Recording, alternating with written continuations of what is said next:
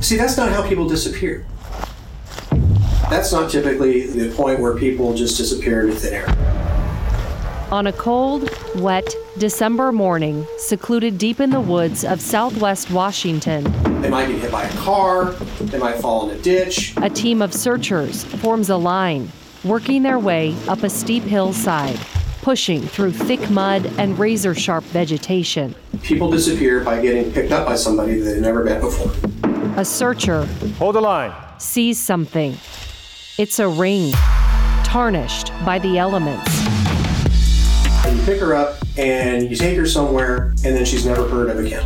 And then There's lots of stuff here. We gotta we gotta be vigilant. the team finds a cell phone cord knotted around a clump of hair. What happened on that trip? I don't know what to tell you. Investigators fear it could be connected to a missing persons case involving 17 year old Nikki Kuhnhausen. Detectives learned that Nikki left her residence early in the morning. I knew something was wrong, and it turns out it, something was wrong. Uh, there were no further contacts or sightings of Nikki since that time.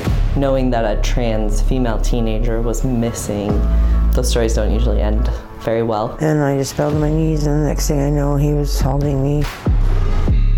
From the creators of The Yellow Car and Urge to Kill comes a new six part series It would have been horrifically violent. about the disappearance of a Washington teenager I mean, he didn't deny it. and how it sparked a movement We all deserve a world free of violence, no matter our differences. to find justice for Nikki. Were you surprised he agreed to do an interview in the first place? I think he realized that I was not going to go away.